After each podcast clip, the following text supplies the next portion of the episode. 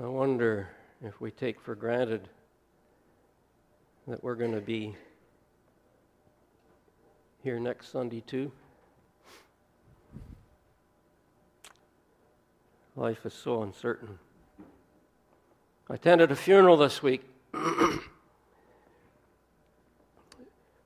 what I would have to say is one of my best friends, not that we met very often, but I've known I knew him for 56 years. And I was reminded of what Paul says that there are many teachers, but there's few fathers. He was 91 years old, and he was a true father. And we need fathers. Younger people need fathers to be able to listen, to be a father. what I found very interesting was a couple of weeks ago I went to visit him in the nursing home, which I'm glad that I did, not knowing how long he had left. I knew he was near the end. But when I went in and said hello to him, I said, Mac, you know, we've known each other for 56 years. And that stuck with him.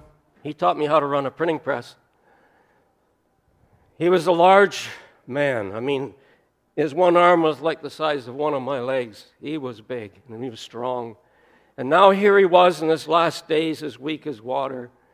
He was so weak I couldn't hear what he was saying. And I, when I greeted him, the next thing he did was he turned to his wife and he said something, and I thought I could barely make it out, and it was, pull the curtain. So there's a curtain between him and the next bed. and I'm thinking, oh, Mac, you know, this is part of old age. His mind isn't thinking, what's the reason for this? And his wife said, It's okay, Mac. Everything's okay. After a bit, he says to me, Dave, would you pull the curtain? And I just barely could hear him. I says, It's okay, Mac. It's all right. Just leave it. You know, there's somebody else in the next bed. After a bit, he turned to his wife to say something. I couldn't make it out at all. I said, Marge, could you interpret what Mac's saying? She says, Yes. He's saying, Dave, I want you to pray with me. I said, Oh, Mac, yeah, definitely. I've got that in my mind. I'm going to pray with you. But right now, the person from the other bed is in the washroom, which was next to Mac's bed. I said, Well, wait until everything's clear. And when that was cleared and he was taken back to his side and the curtain is still closed, the nurse was finished looking after that person, came through to say goodbye to Mac. She was off for the weekend. And he says, Nurse, would you pull the curtain? So she says, You want the curtain pulled? He says, Yes, I want the curtain pulled. So she pulled the curtain. He turns to me and says, Dave, okay, you start. I knew, without even having to ask him, I knew him so well. Dave, there's somebody in the next bed that needs to hear about the Lord. You pray. I prayed briefly. And when I opened my eyes, the wife didn't look to be too pleased with what had happened, but her husband who was the neighbor to Mac, smiled and thanked me very much. Which made me think as we read through the scriptures, there's times throughout the, the scriptures, throughout the Bible, where God pulls the curtain back for a moment of time and we see something of the future. And he began very first in the Garden of Eden when man sinned, and he pulls the curtain back and he says to the serpent, The seed of the woman is going to crush your head. And that transpired at the cross of Christ. Go forward a few years, and he calls Abraham from Ur of the Chaldeans. And God's purpose in calling Abram was, He says, I, You are going to be the father of many nations, and they will be blessed through you looking forward to the time that the nations would be blessed. Now, looking forward about 200, 2,150 years hence, what he said to Abraham came to pass. Today, we're going to have a look at one of these other times when the curtain is pulled back from Isaiah chapter 9. If you want to turn in your Bibles in verse 6. Unto us a child shall be born, To us a son shall be given, and the government shall be upon his shoulder, and his name shall be called Wonderful Counselor, Mighty God, Everlasting Father, Prince of Peace. Of the increase of his government and peace there will be no end upon the throne of David and over his kingdom to order it and establish it with judgment and justice from that time forward, even forever. The zeal of the Lord of hosts will perform this.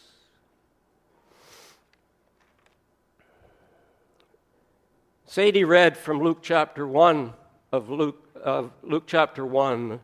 The last two verses that she read speaks of this one that would come, conceived of a woman. His name would be called Jesus. He will be great and will be called the Son of the Highest, and the Lord God will give him the throne of his father David. He will reign over the house of Jacob forever, and of his kingdom there shall be no end. So, a child, the birth of a child, and the reign of a son, unto us a child shall be born. What is this reference to? This is reference to the first advent. A child shall be born. And this was prophesied through the Old Testament. And Luke records this An angel of the Lord stood before the shepherds, and the glory of the Lord shone round them, and they were greatly afraid. Then the angel said to them, Do not be afraid, for behold, I bring you good tidings of great joy, which shall be to all the people. For there is born to you this day in the city of David a Savior who is Christ the Lord. The prophecy of Isaiah came to pass right on time. The prophecy that Daniel gave regarding this time, looking forward 490 years from the time that Daniel was writing, and behold, we find the crucifixion. The prophets of old prophesied about his first coming, and every single one of those prophecies have come to pass. And Jesus himself came as a man. So, who is this child? Well, Paul, in writing to Timothy, says, He, that is God, was made visible in human flesh. I wonder when we at Christmas time become enamored with the child, the baby that is born, stop to consider who that child was. This is one of the most amazing things and the greatest thing that has happened on this earth is that God Himself became a man. Don't ask me to explain it. That's, lo- that's far above what I'm able to even begin to try and explain. That the very God Himself, who created us, took upon Himself a human form. That babe that was born was born to die. We need to consider that. What impact does it have on our life? Any? I'd like to refer you to what Paul writes to the Philippians. He says, You must have the same attitude that Christ Jesus had. Though he was God, he did not think it equality with God was something to cling to. Instead, he gave up his divine privileges. And the King James says, made himself of no reputation. He took the humble position of a slave and was born as a human being. When he appeared in human form, he humbled himself. In obedience to God and died a criminal's death on a cross, therefore, God elevated him to the place of highest honor and gave him the name that is above every name, that at the name of Jesus every knee should bow, in heaven and on earth and under the earth, and every tongue declare that Jesus Christ is Lord to the glory of the Father. Imagine for a moment the one who inhabited eternity chose to come down and enter into time, into the world that he had made. Can hardly take that in. The God of eternity stepped into time. Why? Because he loved you and he loved me. And he had a plan. That plan began before the world was ever created. And when he was here, Jesus said in his prayer in John 17, he says he wanted us to see the glory and to go back to that glory that he had along with the Father before the world was. The very God who inhabited eternity, the very God who created this world and everything that is in, in it, as well as ourselves. He created everything. Everything holds together by Him. If we think things are falling apart today, focus your attention on Jesus Christ. Everything is being held together by Him. We wouldn't be sitting here today if it wasn't that one who inhabited eternity stepped into time. And why did he do that? God Himself came to accomplish His own purposes. We might have plans, we might have purposes, and we might want somebody else to execute it, but God's plan was so great, there was no one else but Him that could actually make it happen. And God humbled Himself. And here we see He was born a child. The very God of the universe humbled Himself. And in that, when you see and you read what the angel said to Mary, that which will be conceived in you shall be called the Son of God. Did you realize this was the basis on which we can now say that Christ lives in us? He came to live. God Himself, as a babe, came to live within Mary. And the amazing thing is that God Himself has come to live within us that have believed in Jesus Christ as Savior. This is the importance of what we're looking at here. A child shall be born.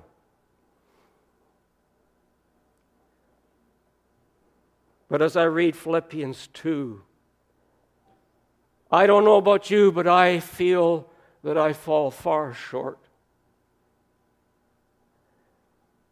The one who was God humbled himself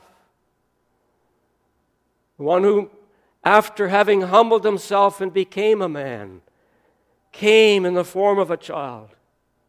After that, he humbled himself again, became obedient unto death, even the death of the cross. We need to humble ourselves under the mighty hand of God. My wife's been gone three years plus now and nobody here re- remembers her. Our time on earth is limited. And if I went to be with the Lord this week, it wouldn't take long and you would forget all about me. And yet, do I have this mind that Jesus Christ had? To humble myself, become of no reputation. We look for reputation. We look for identity to the things that we do. When it should be, we have the mind of Christ to humble ourselves. And in the due time, we will be exalted. God is the one that exalts, God's the one that puts down, but He also exalts, but He only exalts those who are humble before Him and walk in nearness to God that God is going to use. We need people like that in our day. We need people that have had a history with God, that they know no matter how difficult the times are, that we can say, bottom line, God is faithful. We know it by experience. And here's God Himself becoming flesh and understanding and knowing what we go through. And He's able to sympathize with us as our high priest in whatever we go through. Help us through the difficult times. Many in this room are going through and have gone through difficult times. Remember that child that was born was God Himself. That's His first advent. It goes on to say that a son was born or was given. That is, he, ha- he was given as a gift. Jesus was given as a gift. That son was a gift to us by God. To us, a son is given, and the government shall be upon his shoulder. We're looking at the second advent already. And as you go through the scriptures, including the one that Sadie wrote, read this morning from Luke 1, you find the two of them juxtapositioned beside each other. We have the coming child that is born to take away the sins of the world, but immediately upon that, we find that he's coming again and he's going to reign as king. And here we have already included in this declaration his coming again. And the government shall be upon his shoulder, and his name shall be called Wonderful Counselor, Mighty God, Everlasting Father, Prince of Peace. There shall be no end to the increase of his government and of peace. He shall rule on the throne of David and over his kingdom, to establish it and to uphold it with justice and righteousness from that time forward and forevermore. The zeal of the Lord of hosts will accomplish it. The promise of his first coming was fulfilled. What about the promise of his second? God has promised, and He's going to fulfill it.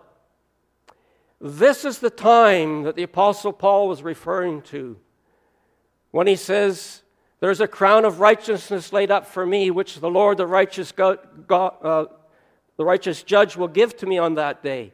Not only to me, but all those who love his appearing. His appearing, when he comes finally, every eye shall see him, and those that have pierced him will look upon him mourn for him as an only son. He's coming again to reign. And they put in, first of all, he comes as a child. Had he not come as a child, he could never come to reign. The whole situation with sin needed to be dealt with.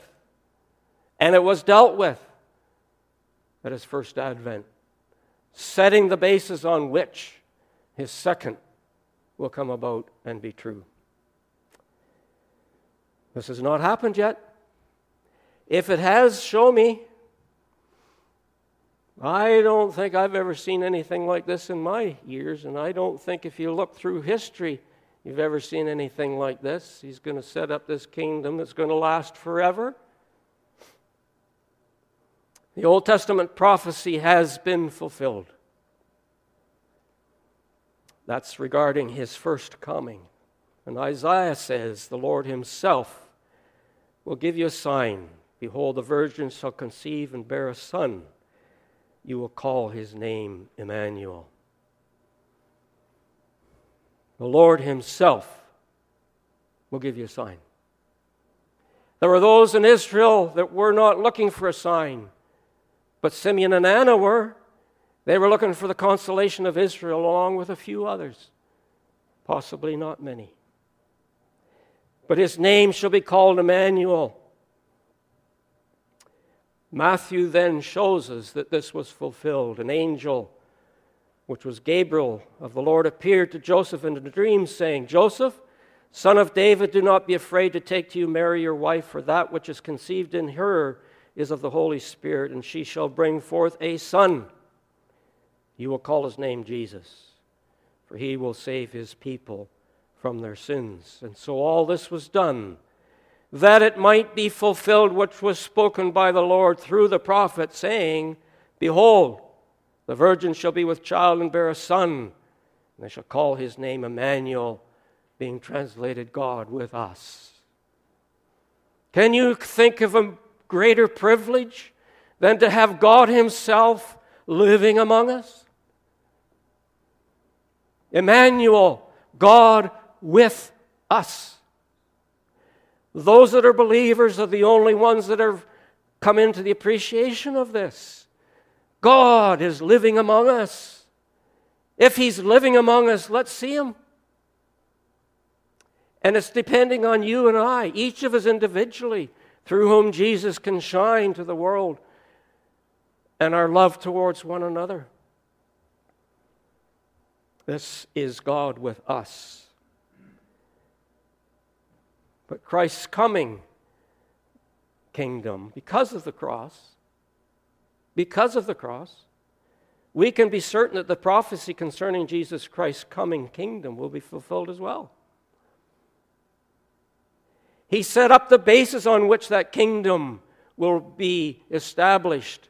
It will be established in righteousness. We have no righteousness apart from Jesus Christ. But the moment we believe by faith, God declares us righteous.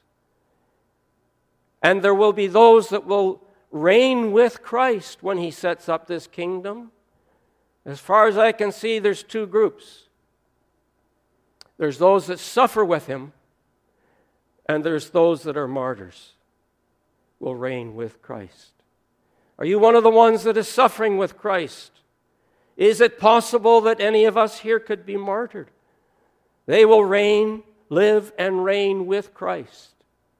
That kingdom will be established, but it's based on the fact that the work of God, the work of Christ on Calvary, has been completed in order that that kingdom can be set up. God, looking down through time, then, through the prophetic writings, declared this was a child that was going to be born. But immediately upon it, knowing that that would be fulfilled at the cross, he's able to declare there's a coming kingdom that will have no end. And we're going to be part of that. Just imagine what that's going to be like. I can hardly imagine. Takes my mind back. I didn't intend to say this, but it takes my mind back. I was in my 20s. Forgive me if I've said this before. But there was someone that I looked up to, and at that point in time, he was in his 80s. I was in my 20s. And he came from Staten Island, New York. And I asked him if he would drive up and stay with us as long as he could because I wanted to learn from him. He'd ministered all over the world. And the one night he turned to me and he says, Dave, he says, during the thousand year reign of Jesus Christ, how many cities are you going to reign over? I'm thinking, oh, Give me a break. me? He says, Toronto? Oh, no, no, no, no, no, not Toronto. Oh, what about Woodstock? Uh, I don't think so. He says, What about Beachville? Oh, maybe. And I did say this before, John, because I was looking to you because he was a banker. So he had all these figures in his mind. I wish I, I'm going to have to write them down someday. So he says, okay, how many's in Beachville? And I said, I don't know. Round figures, let's say it's a thousand people. Okay. That's going to be for a thousand years. How many generations is that? How many in each generation? By the time you calculated it near the end of the thousand years, I'm running over something in the millions. And we don't realize it. this is a coming kingdom. It was promised in the Old Testament. His first coming was promised, his second coming when he sets up his kingdom has been promised. And this is the news, the good news of Christmas. He came first of all to save sinners. Micah says this He says, As for you, Bethlehem Ephrathah, too little to be among the clans of Judah, from you one shall come forth for me who will be ruler in Israel. His goings forth or his appearances are from long ago, from ancient days. His beginning was not the moment he was born here as a babe in Bethlehem's manger. He was before all. He was the one that created everything. Everything holds together because of him. So Micah is, is prophesying regarding this. He's going to be the ruler of, of Israel. This then takes us back to Daniel.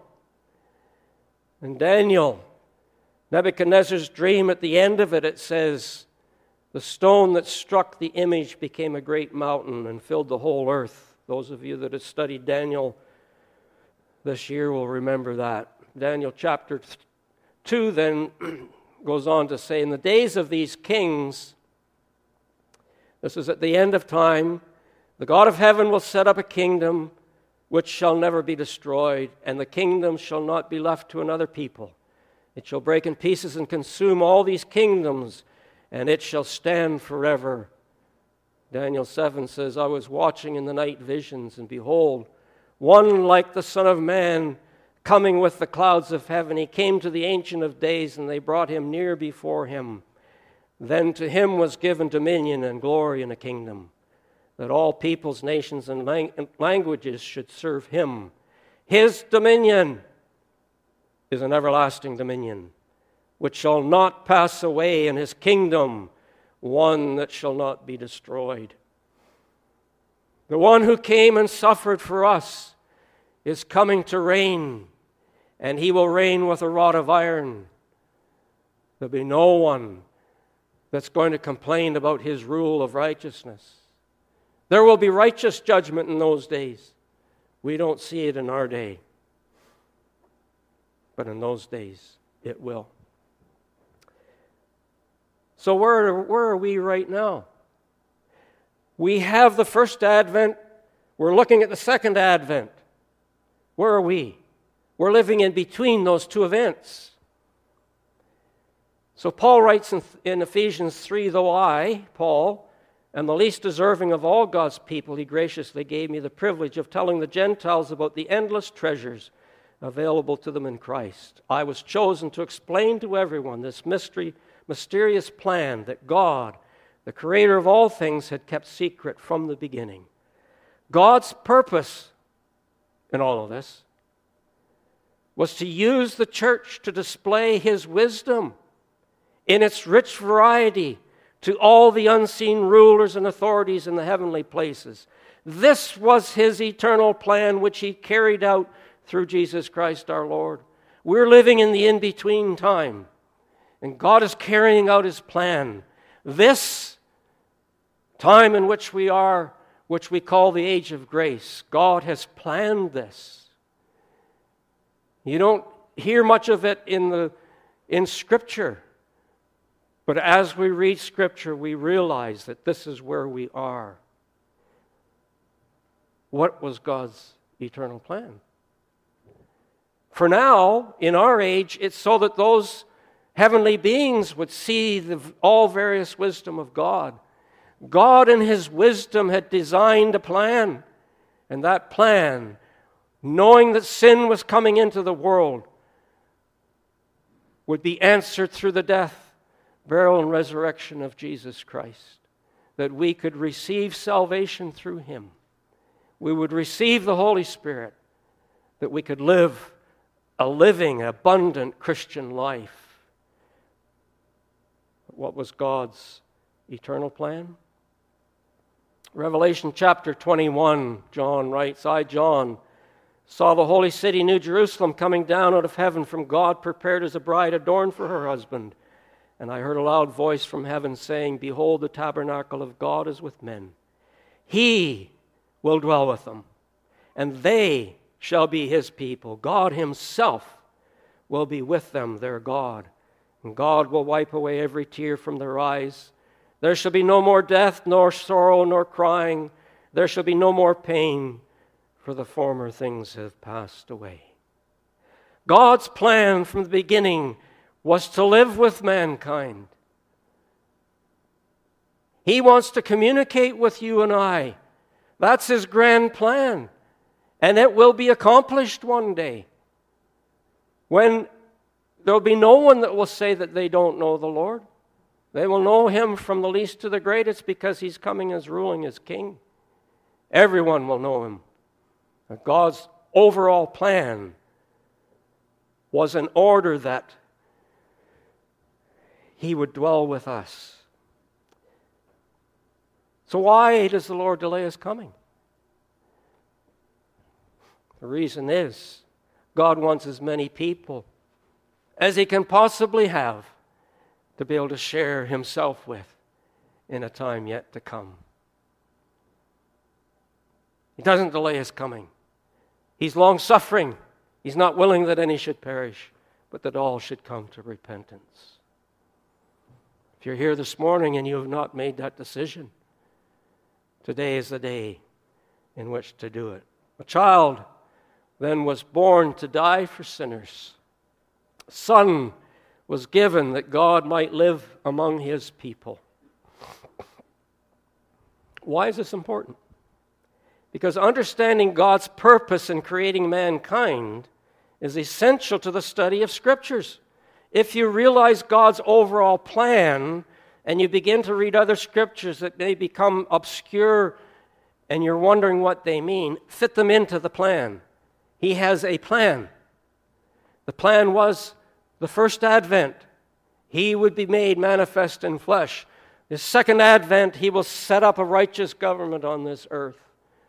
Fit everything else in between that, and you'll see that the scriptures tie themselves in together to these two events. And when I think of this, I can't help but think of that old hymn. Understand um, the love of God is greater far than tongue or pen could ever tell. You realize the greatness of God's love in sending his Son?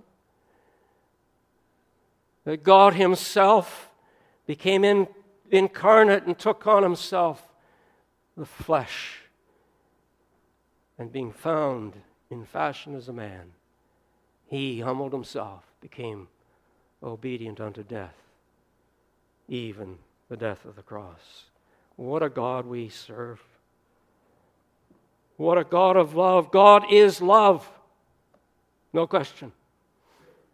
He thought of us before time.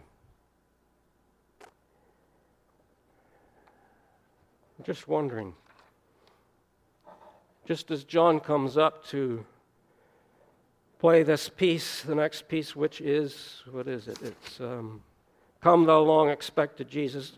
Everyone stand and we'll sing a cappella together. Just that chorus. Oh, come, let us adore him. And then we'll sing it through again and we'll say, We'll praise his name forever. oh, come, let us adore him. Oh, come, let us adore him. Oh, come, let us adore him. Christ the Lord. We'll praise his name